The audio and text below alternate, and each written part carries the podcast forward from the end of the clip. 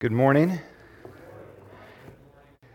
For some of you looking at this title, you may be thinking if it's time to start your afternoon nap. I hope not, but there's a possibility. Um, for those of you who like the study of Revelation, you may be saying, So who is the 144,000? I'm not sure what all thoughts you may be thinking, but I encourage you to hold on. This is the last section of the mini series we've been looking at, dealing with the seals of God. And um, we can always hope that that some way that voice is transferred to preaching. Yes? Uh, but for now, um, I, I pray that it's also molded. God bless Mama. Amen? Amen. Those of you mothers who have children who make noise, I want to let you know you have my compassion. I totally, totally feel it. And uh, way back, and you didn't ask for this, but way back in the day, uh, when Grace was first starting out, uh, she didn't have the privilege of having me standing up here. And so I was the one who took her out. And I remember we went out every Sabbath for about four months in a row and somehow got cured. But it was, uh, it was not a quick process. And so, all right. This morning, as uh, we get started, this has been a high Sabbath. Um, in just so many ways, I always enjoy seeing dedications. Um, outer case, thank you. Um, I always enjoy having ministers of experience that I can uh, watch and spend time with. I appreciate the song. I want to serve him longer. Um, and Gerard, just thank you. I saw the bees. And uh, Emily, thank you for sharing with us. Miss Florine, I believe that when a person comes and prays in a public way, and you may not realize this, but I believe that they're interceding for the congregation. That's the biblical principle. And um, I praise God that we have had an intercessor for us today. As we look at this next section, the final piece that we'll be looking at in our study of the six seals, seven seals, um, I just ask if you would just bow your heads with me real quick. Father, I'm acknowledging it is your spirit we need. We pray that you will speak to us. We ask in Jesus' name, amen. When I first started teaching high school history, there was this love I sensed in my students, specifically my male students, for war. And I, ha- I have to admit, their teacher had a little bit of that same focus. Um, whereas if you were being taught by my wife history, you might focus on inventions and new things that were being developed. With me, it would be the Civil War, Spanish American War, World War I, because I always, I, I always got um, excited by tales of bravery. You know, um, and this is a picture from World War I. Uh, you recognize the gas mask and some of the things that we're dealing with in the trench warfare at that time. The battlefield and the horrors of that place always preceded a ticker tape parade. What I'm trying to say is the fight on the battlefield has to precede the hero's welcome.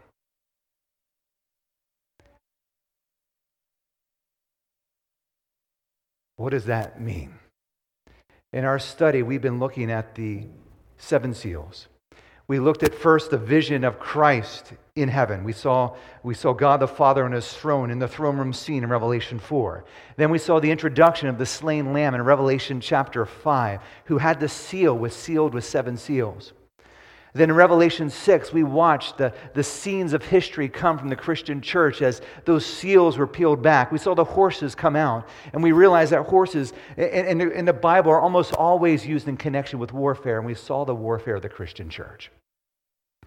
We heard the cry in Revelation chapter 5.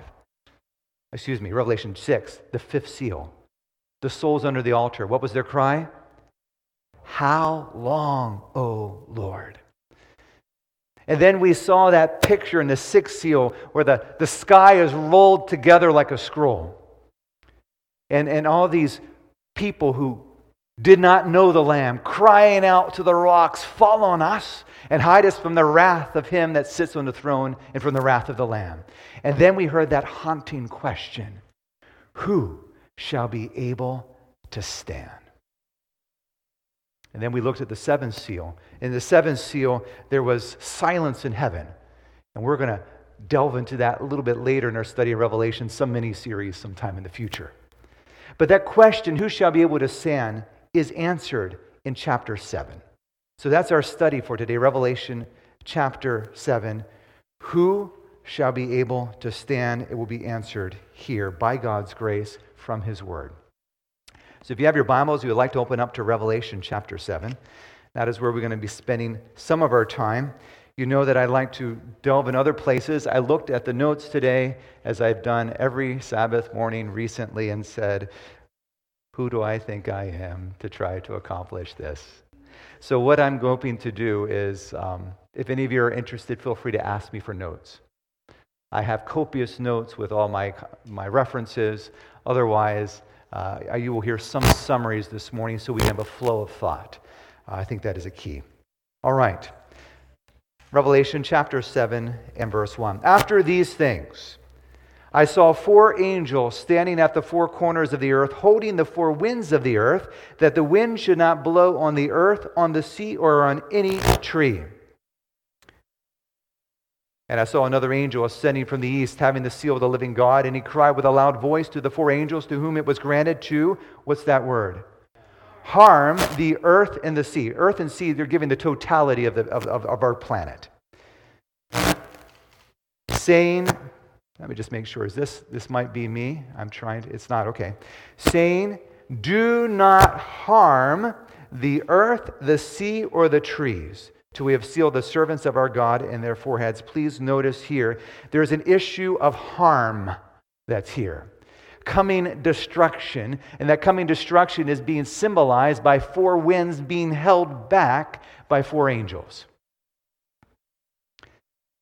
It says here, they were standing at the four corners of the earth. Now, there's some interesting, uh, interesting enough, there are some people who use this passage and say that the earth is flat and it is not round. I'll just tell you ahead of time, I'm not going there. I know you knew that ahead of time, but I thought I'd tell you. Uh, four corners of the earth. Throughout the Bible, we see it in Isaiah chapter 11, verse 12, Ezekiel 7, 2, some other places. Four corners of the earth is kind of like you and I saying the four points of the compass. This is from the entire direction, every single direction. You're seeing these winds would be coming. Um, in fact, the winds are in connection with the four corners. If you look with me to Jeremiah chapter 49. Jeremiah 49, you say we haven't read much of Revelation yet. We'll come back. Revelation, Jeremiah chapter 49. And there is a interesting passage here and as you're turning to Jeremiah 49, as I'm turning there, just a quick reminder. In the book of Revelation, Revelation is written in symbolic language, and those symbolic languages comes predominantly from the Old Testament. In fact, more than two thirds of the book of Revelation is taken in whole or part from the Old Testament. John is writing to people who know the Old Testament inside and out. So he's signified it. He told them, writing this in symbols, but then he is using symbols they're familiar with. And we're going to see that as we go through. We've seen that so far. Jeremiah chapter 49. Did I mention what verse? Verse 36. Jeremiah 49, verse 36. Against Elam I will bring the four winds from the four quarters of the earth, heaven and scatter them towards all those winds. Then it says this There shall be no nations where the outcast of Elam will not go. So here you have the winds, the four quarters of the earth. He goes, I'm going to take them and scatter them back out towards those four winds. And then he gives this clarifying statement there'll be no nation where they don't go. Four quarters of the earth is everywhere. No nation where they will not be. In other words, they will be everywhere. That's the picture that's being given here. Uh, we also get that when Jesus comes back in the second coming, Matthew chapter 24 says he's going to gather his people from the four winds. That doesn't mean he's going to choose four locations on earth and get people from there and leave everyone else. What is he saying? I'm getting people from all the entire earth and bringing them together. So that's the uh, picture that we have there. We have a wind that is harmful. Throughout the Bible, winds is connected with destruction. Um, in fact, you're in Jeremiah. Let's just look at verse 32. Just go back a few verses here.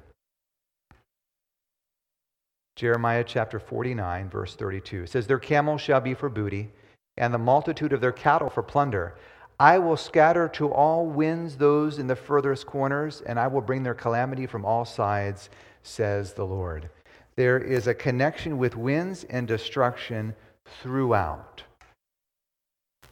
So, four angels holding back four winds.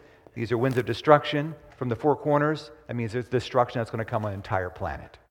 With that being said, let's look at this phrase that's here in verse 2.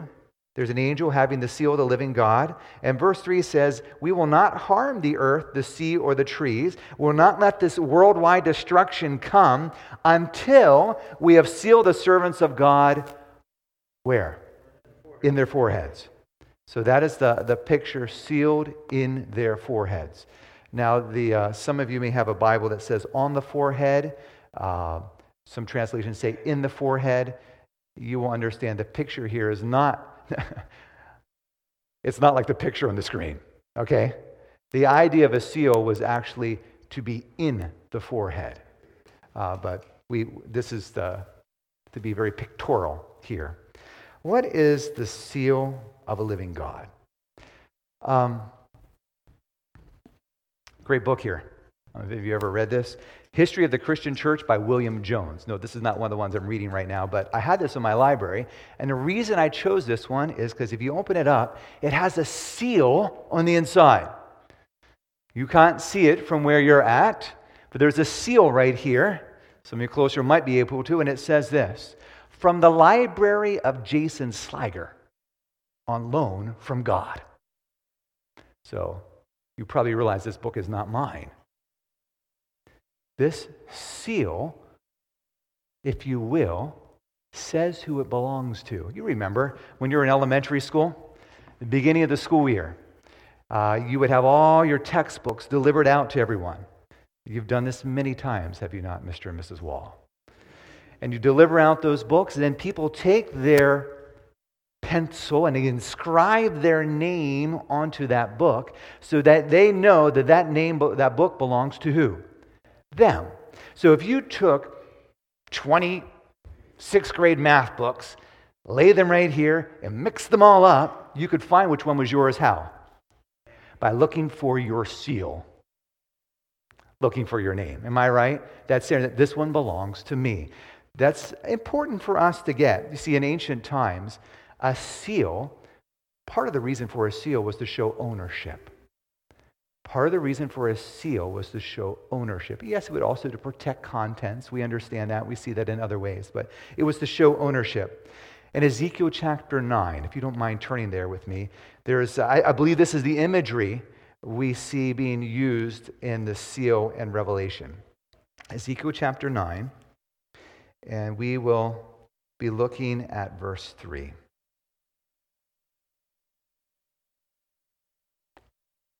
Ezekiel chapter 9.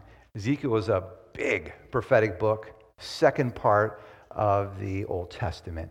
Ezekiel chapter 9, verse 3 says, Now the glory of the God of Israel had gone up from the cherub, where it had been, to the threshold of the temple. And he called to the man clothed with linen who had the writer's inkhorn at his side. Now, note, this is where the, the seal comes in in verse 4. And the Lord said unto him, Go through the midst of the city, through the midst of Jerusalem and put a mark where? On the foreheads of the men who do what? That's right. They sigh and cry over all the abominations that are done within it. So if they're sighing and crying over the abominations that are done within it, are these people pro God or against God? I'm sorry, just using kind of more modern terms. They're for God.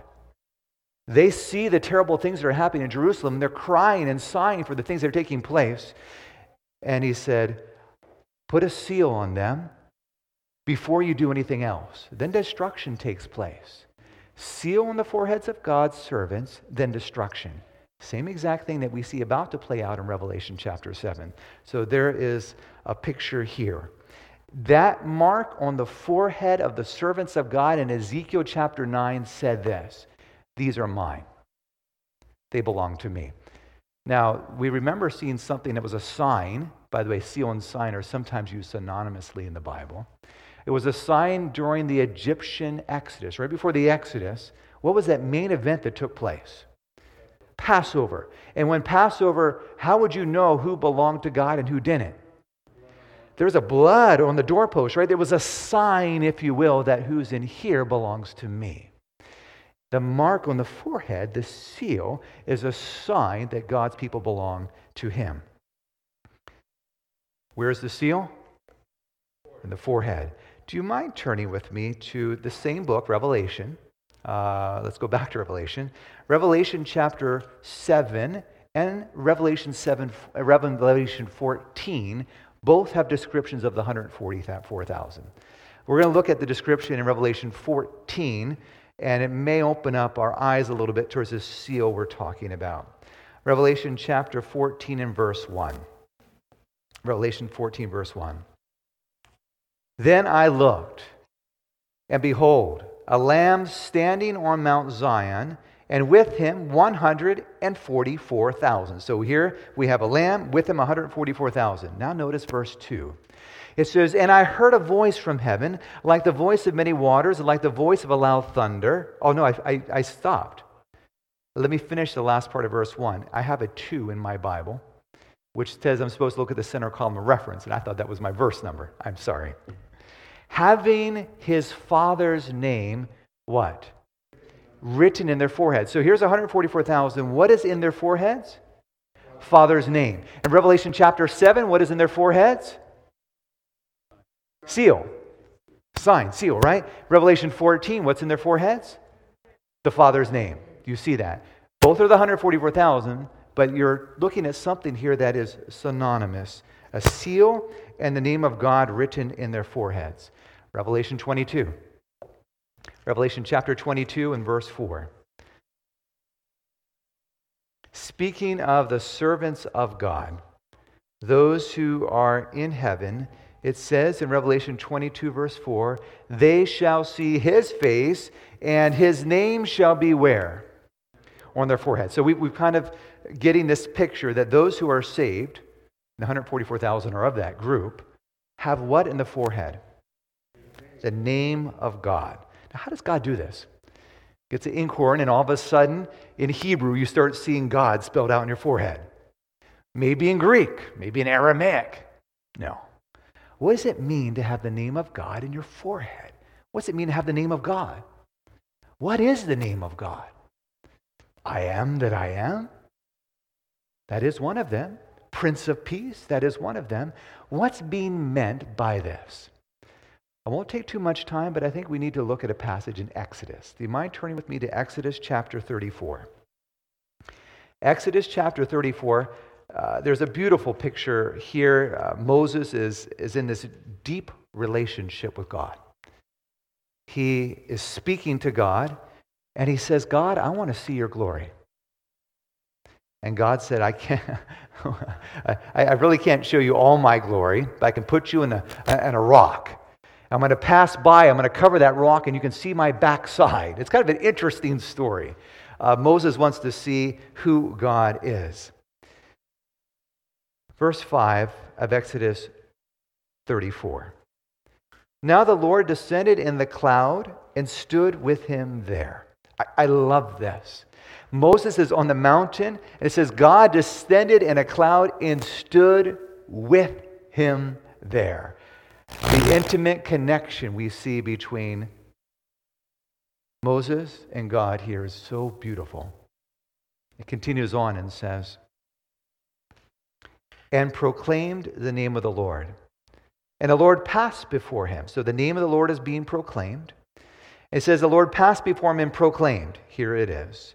The Lord, the Lord God, merciful and gracious, long suffering and abounding in goodness and truth keeping mercy for thousands. It continues on. This is part of God's name. And you and I would describe it as his character. We would describe it as his character. Um, it is part of his name. Now, by the way, this idea of a name being connected with character, we see throughout many cultures in our world. You name a person based on who they are. My wife and I have been, those of you know a little bit about us naming our children. It's, it's kind of interesting. Okay? But naming children, we wish that we could go back to the Native American way of doing it.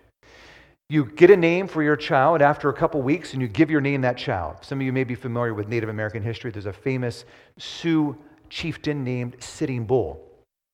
That was not his first name. His first name was Slow.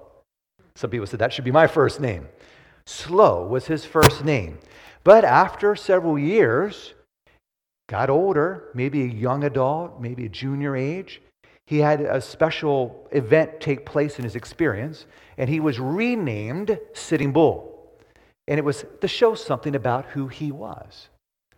I like that idea because in the Bible, when you had a person named, their name told you something about them and their relationship with God. What does Elijah's name mean? Elijah, what does his name mean? My God is Jehovah. What does Daniel's name mean?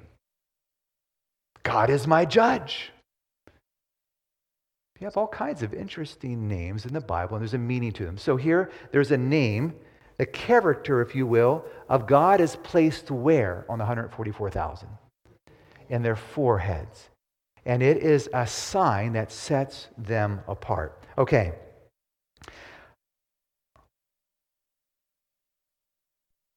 How do you and I get sealed? God, please send down the writer with the inkhorn so he can put a seal on my head. Is that how we do it? No. How are you and I sealed then? Ephesians chapter 4. Do you mind turning with me to Ephesians chapter 4? It's a good question. How are we sealed? And some of you who are listening are saying, okay, Chuck, there's more than one aspect to the seal. You're right. And we're going to be looking at other aspects of the seal when we get a little bit further in the book of Revelation. But this is the basic big picture of seal. We, we can't miss this. Ephesians chapter 4. I'm turning very slowly today. Ephesians chapter 4. And I'd like to look at verse 1. And verse, uh, no, chapter, excuse me, chapter 1. Let's go back a few pages. Chapter 1, and starting with verse 13. Ephesians chapter 4, excuse me, Ephesians 1, verse 13. Our next verse is Ephesians 4, but I don't want to go there yet. Ephesians 1, verse 13, it says, In him, speaking of Christ, you also trusted after you heard the word of truth, the gospel of your salvation, whom also having believed, you were sealed with who? The Holy Spirit of promise, who is the guarantee of our inheritance until the redemption of the purchased possession to the praise of his glory. We are sealed with whom? the Holy Spirit. Let's go to Ephesians chapter 4. I've been trying to get there the whole time. Let's go there now. Ephesians 4 and verse 30. Ephesians 4, verse 30. It says, And do not grieve who? The Holy Spirit of God, by whom you were what? Sealed for the day of what? Redemption sealed for the day of redemption. So the Holy Spirit is the one who seals us for redemption. You see that in both sections here. Who seals us? Holy Spirit. What did we say was going to be in the forehead? His name, which is also another way of saying his character. So the Holy Spirit is the one who puts the name or the character in the forehead of God's people. That's good news. I can tell you what, if it was up to Chuck Holtree to put God's character in my forehead, there'd be no hope. There wouldn't be. And if it was up to you, don't take it personally, but there'd be no hope. It's the Holy Spirit that seals the name of God, a character, into our foreheads. Beautiful picture here. Um, by the way, in 2 Corinthians chapter 1, I'm looking at our time, so I'm going to just tell you the, the, the reference. 2 Corinthians chapter 1, verse 21 and 22. In the early church, the presence of the Holy Spirit in a person's life was a sign or seal that they were part of God's church. The presence of the Holy Spirit in a person's life was a sign or seal that they were part of God's church. Um, so the sealing is not just an end time thing. Is there a special sealing at the end of time? Yes, without a question. And we are going to be looking at as we go in our study of Revelation. But sealing also was something that was taking place in Paul's day. And it was done by whom? Holy Spirit. So that's an important key that we're looking at here. All right. Revelation chapter 7.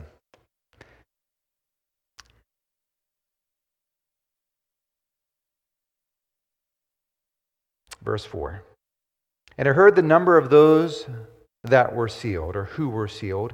144,000 of all the tribes of Israel were sealed. How many people were sealed? 144,000. We're going to be looking at the children of Israel briefly, but before I do that, why the number 144,000? Well, you have a number 12, right? We, as soon as we see 144,000, we realize that that's 12 squared, right? Um, 12 apostles,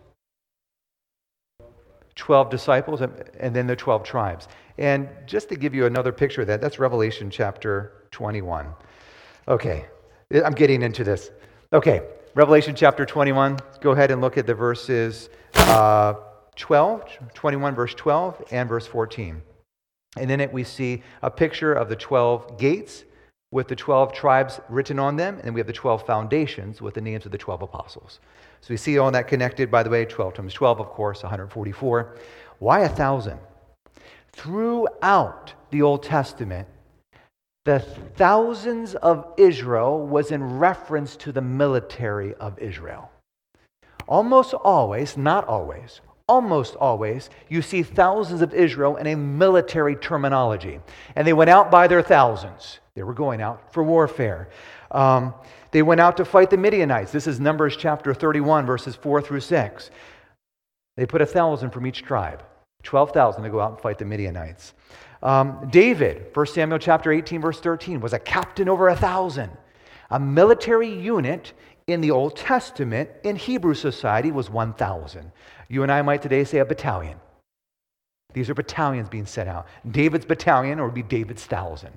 And that would be how it would be spelled out. All right. 12 times 12 times a 1,000 gives us a connotation of military. Going out for warfare. If you will, the church militant, for those of you who like theological terms. Okay, so we have the 144,000, if you will, by rank and file, 12,000 from each tribe, going out for warfare. If you will, the church militant. And you could say, well, Chuck, it, it takes some effort in Revelation 7 to go through each tribe. What about that? Now, if you go through and look at the uh, battle lineups in the Old Testament, it's how they do it. And from the tribe of Judah came 22,000. And from the tribe of Ephraim came 35,000. I just made those numbers up. Please do not hold me to them. But that's the concept. And they would go by each tribe. This many came out from each tribe. In fact, the one group that did not send thousands wasn't sending military, they were sending wise men. Interesting, but we uh, digress. Let's go back to this. Children of Israel, 12 tribes. Did you realize that 10 of those tribes did not exist at the time John wrote the book? You realize that? 700, over 700 years earlier, they had been dispersed throughout the Assyrian Empire, and through intermarriage and other things, they were not there. Now, there were two Judah and Benjamin. They were the southern tribe. Benjamin was part of Judah, so we call it the southern tribe of Judah, but Benjamin was part of it. So you had Judah and Benjamin, they were there. In fact, that's where we get the word Jew. Well, the Jews of the New Testament were from what tribes? Judah and Benjamin. You weren't having Jews that necessarily were from Issachar or Naphtali or, or something like that. So when you're looking at this, uh, this is speaking of who then, if those tribes don't exist? In the New Testament, Israel is actually describing God's people. Jew or Gentile, Israel's describing God's people. You can see it throughout the book of Romans. If you don't mind turning with me to the book of Galatians, Galatians chapter 3. Uh, we see it in Romans, we see it in Galatians. If any of you are interested, I, I have struggled and wrestled with this, and I am probably guessing I'm not alone. Um, I'd like to share with you some research on who is Israel of the New Testament, and more specifically, the Israel of Romans. Um, if any of you are interested in that, uh, Galatians chapter 3. We'll speak more about this actually next week, but that's not going to be our main focus. But Galatians 3, verse 28 says, There is neither Jew nor Greek. Speaking of, let's start with verse 26. For ye are all sons of God through faith in Christ Jesus. For as many as ye were baptized into Christ have put on Christ. There is neither Jew nor Greek, there is neither slave nor free, there is neither male nor female. You are all one in Christ Jesus. And then this telling statement if you are Christ, then you are Adam's seed. Well, what was it? Abraham's seed. Why Abraham? Because Abraham was the father of the children of Israel. Yes, Jacob was, but Abraham is the descendant. That's what they look at Father Abraham. He says, if you are Christ, you're now a child of Abraham, which means you're now a spiritual Jew. Biblically speaking, we are spiritual Jews, those who believe in Jesus Christ. And heirs according to the promise. There's a beautiful, beautiful picture with that. So here it is. Back to Revelation chapter 7. I've answered some questions that you may not have had, but we have some other ones coming up. We have looked at the seal, God's name his character. It's placed in the forehead by means of whom? The Holy Spirit. Then we realize there's 144,000. As soon as we see things in thousands, we recognize in the Old Testament Hebrew language, that's military language. So this is, if you will, the church militant.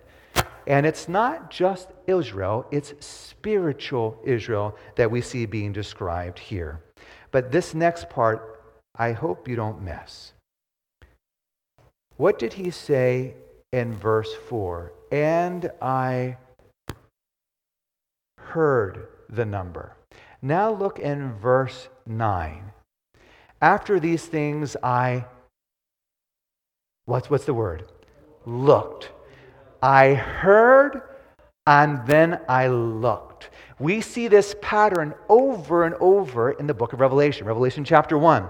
I heard a voice behind me like a trumpet. I turned around and I saw Jesus walking as Son of Man, walking among the candlesticks. What he heard was a trumpet. What he saw was Jesus in the candlesticks. Revelation chapter 5. And I heard saying, The lion of the tribe of Judah. And I turned and I saw a lamb. The voice of the trumpet and the one walking among the candlesticks was the same. The lion of the tribe of Judah and the lamb were also the same. You look at this in Revelation chapter 17, too. He hears about a woman sitting on many waters. He turns around and sees a woman sitting on a beast. Same thing. Why am I saying it? Please, let's not miss this part. Yeah, some of you are going to challenge and say, Chuck, this is, I've never heard this before. Have mercy. Please look at it and study it. He hears 144,000, a militant group of God's people he turns and sees a great multitude. You know what I'm about to say. Based upon the pattern we see in Revelation, it seems safe to conclude that the 144,000 and the great multitude are the same group of people. It's a pattern that is used throughout the book of Revelation.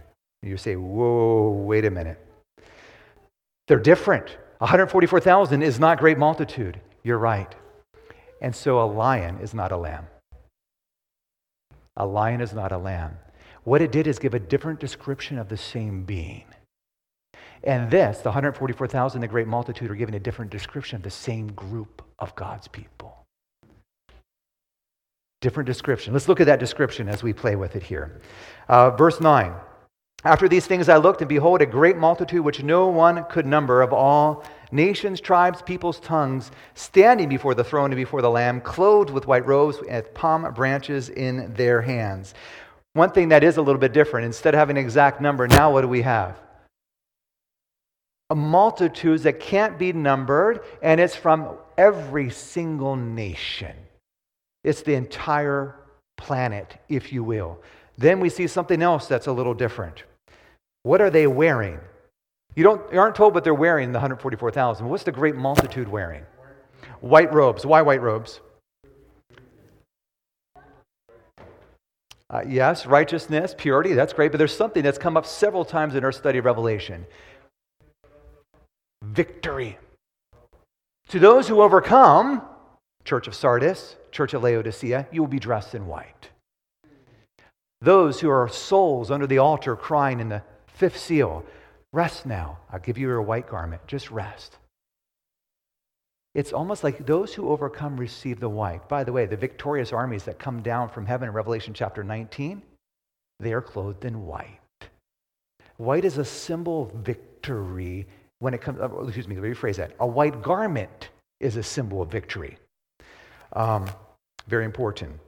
By the way, in Revelation 19, Jesus isn't wearing a white garment. We'll get there But when we come to that. All right. And what else is in their hands? What do they hold in their hands? Palm branches. If you look in John chapter 12, verse 13, Jesus is in his triumphal entry. And what do they have in their hands? They took branches from the palm trees and they waved them because their king was coming in. It was a sign of victory. And you'll see this throughout Roman history, actually. This is not more Hebrew history, this is more of a Roman thing. Palm branches being raised. Actually, it is Hebrew as well. Okay, verse 14. Something else about this group of people. Uh, verse 13, we'll start, we'll lead into it. It says, In verse 13, one of the elders answered, saying to me, Who are these arrayed in white robes, and where did they come from? And I said to him, verse 14, Sir, you know. John is a smart man. Don't try to answer the question if the person who knows who's asking it knows the answer. So he said to me, These are the ones who have come out of the what? Great tribulation and washed their robes and made them white in the blood of the Lamb. Fascinating. The great multitude are those who have come out of the great tribulation victorious the 144,000, the church militant, there wasn't tribulation yet. The angels were holding back the four winds of strife until they were sealed. Now the tribulation's over. And these are the ones who have come out of the great tribulation. Fascinating. And lest we be confused, Um, there we go. So much for being uh, on par with our notes. Lest we can be confused, there's something else I like in verse 14. How were their robes white? They are washed in the blood of the Lamb. White robes don't come from personal purchase. You don't go out to Walmart or Kmart or the mall and buy a white robe because you can't afford one. Not this kind. This kind of white robe is not something that you can make on your own loom. This is not something you can put together and sew in the back room of your house. This white garment is only white because of the blood of Jesus Christ. In other words, the white robe of victory only takes place through the blood of Jesus. Victory in Jesus. Amen? And that's the picture that's being described here. We have this group going in militant, and then we have them coming out in white robes. And it says, well, let's just clarify the white robes weren't because they're good fighting. The white robes came because they were washed in the blood of the Lamb. What a beautiful picture you and I can see of this end time. Because, quite frankly, as I looked at the warfare of the Christian church through ages, it's, it's kind of scary. The question, How long, O Lord, and who shall be able to stand, are the real questions we face today. But here is, I believe, an answer to the cry of those under the fifth seal. How long, O Lord? It's going to happen. I'm going to bring true vindication. Just wait for me. How long? Who shall be able to stand? those who are clothed in white that's washed by my blood. You see this picture. So much is being answered in this chapter. That's why inspiration had to put it in there so we would see it. I like to. Uh,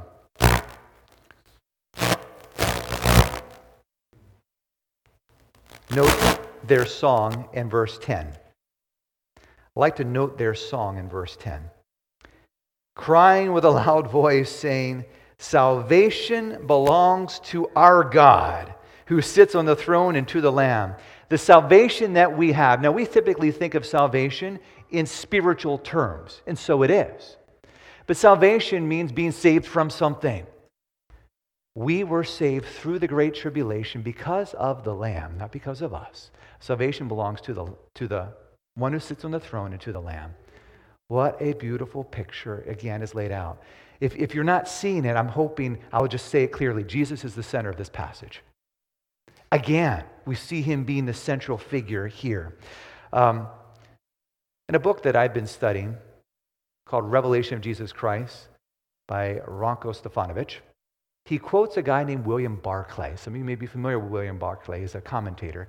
And here is what William Barclay says The shout of the triumphant faithful ascribes salvation to God. It is God who has brought them through their trials and tribulations and distresses, and it is His glory which now they share. God is the great Savior, the great deliverer of His people, and the deliverance which He gives is not the deliverance of escape, but the deliverance of conquest. I like that because here we have the 144,000 militant and they have conquested. They have gone through this terrible time and now they are triumphant in the blood of Jesus Christ. It's not a deliverance which saves a man from trouble, but one which brings him triumphantly through trouble. We may not like that line, but you know, battles are not won by running the opposite direction. Battles are won by fighting them. You can't win a battle you don't fight. And it comes with pain oftentimes. But God brings us through because he brings his church militant through. It does not make life easy, but it makes it great. It's not part of the Christian hope to look for a life in which a man is saved from all trouble and distress. The Christian hope is that a man in Christ can endure any kind of trouble and distress and remain erect all through them and come out to glory on the other side.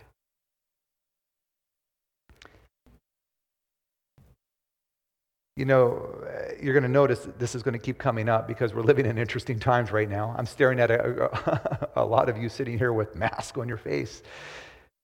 Life's not easy right now. Life's different right now. The leap that we have taken in our culture has been decades within a few months. Something has changed.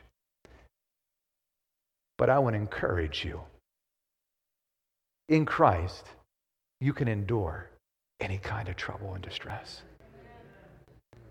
In Christ, you can. Not by yourself. I know despair when I'm apart from God. But I also know hope and peace when He has stayed my life. It is good news.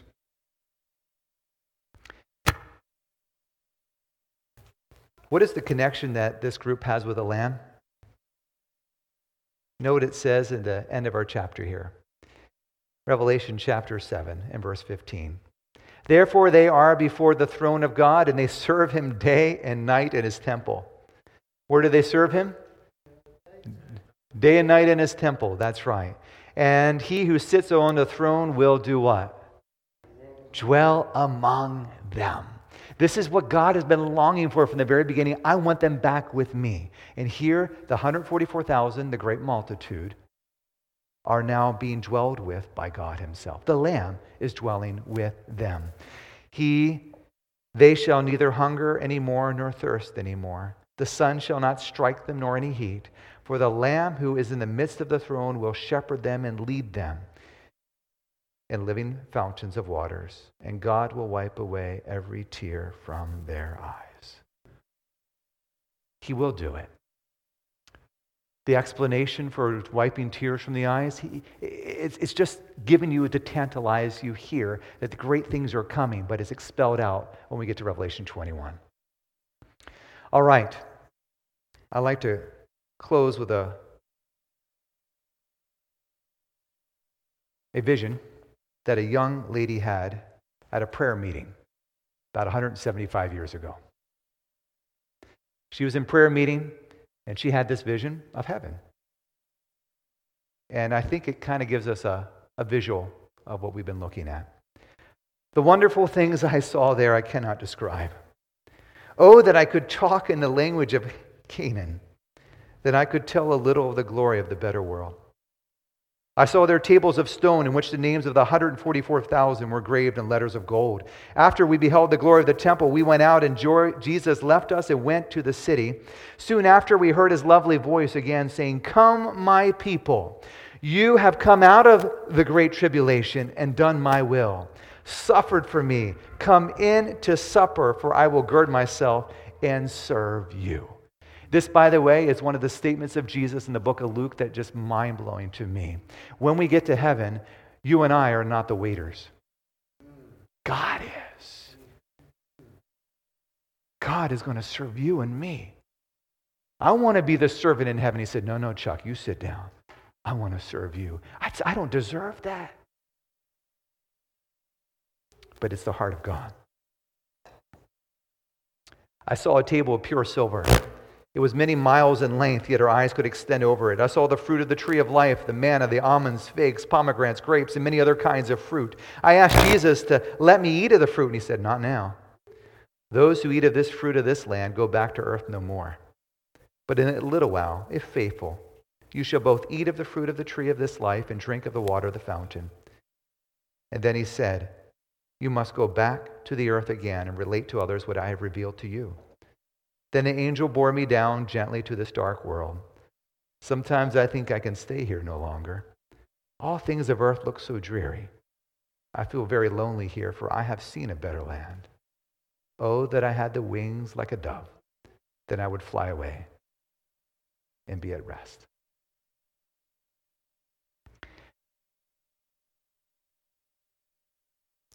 Heaven is real our Savior, has his hand over us. We may be fighting through difficulties now, and I can tell you that it's not going to get easier in the days ahead. But I will say that his people come out of the tribulation. They don't get buried under, they come out. And the reason they come out is because their robes, robes are made white in his blood. That's how they come out and then forever, ever, they get to be with him. What a beautiful picture we see here in Revelation chapter 7. Things don't get better in our study of, of Revelation. This is like this little reminder heaven's for real. Reminder things will get better. Trust me, everything is going to be okay. This is that picture that we get in the middle of Revelation. Then we're going to go into Revelation 8 and 9 sometime in the next couple months. But for now, let's leave with this beautiful picture, shall we? I want to encourage you. Revelation chapter 14, verse 4 says that those that were the 144,000 follow the Lamb whithersoever he goes. I want to encourage you to follow Jesus Christ. Find out where he's at and say, I want to be where he's at. And by the way, he knows where you're at and he wants to be where you're at. We have an awesome Savior. How many of you want to say, I want to follow the Lamb? I want to be with him. Amen. Let's pray. Father in heaven, we have looked at this picture of your church, militant and triumphant. We've seen the hope of a better land. Our hearts are crying out for it now, and you're telling us to stay faithful. We want to be with you, Father. You see our hands, we want to follow you. We want to be with the Lamb.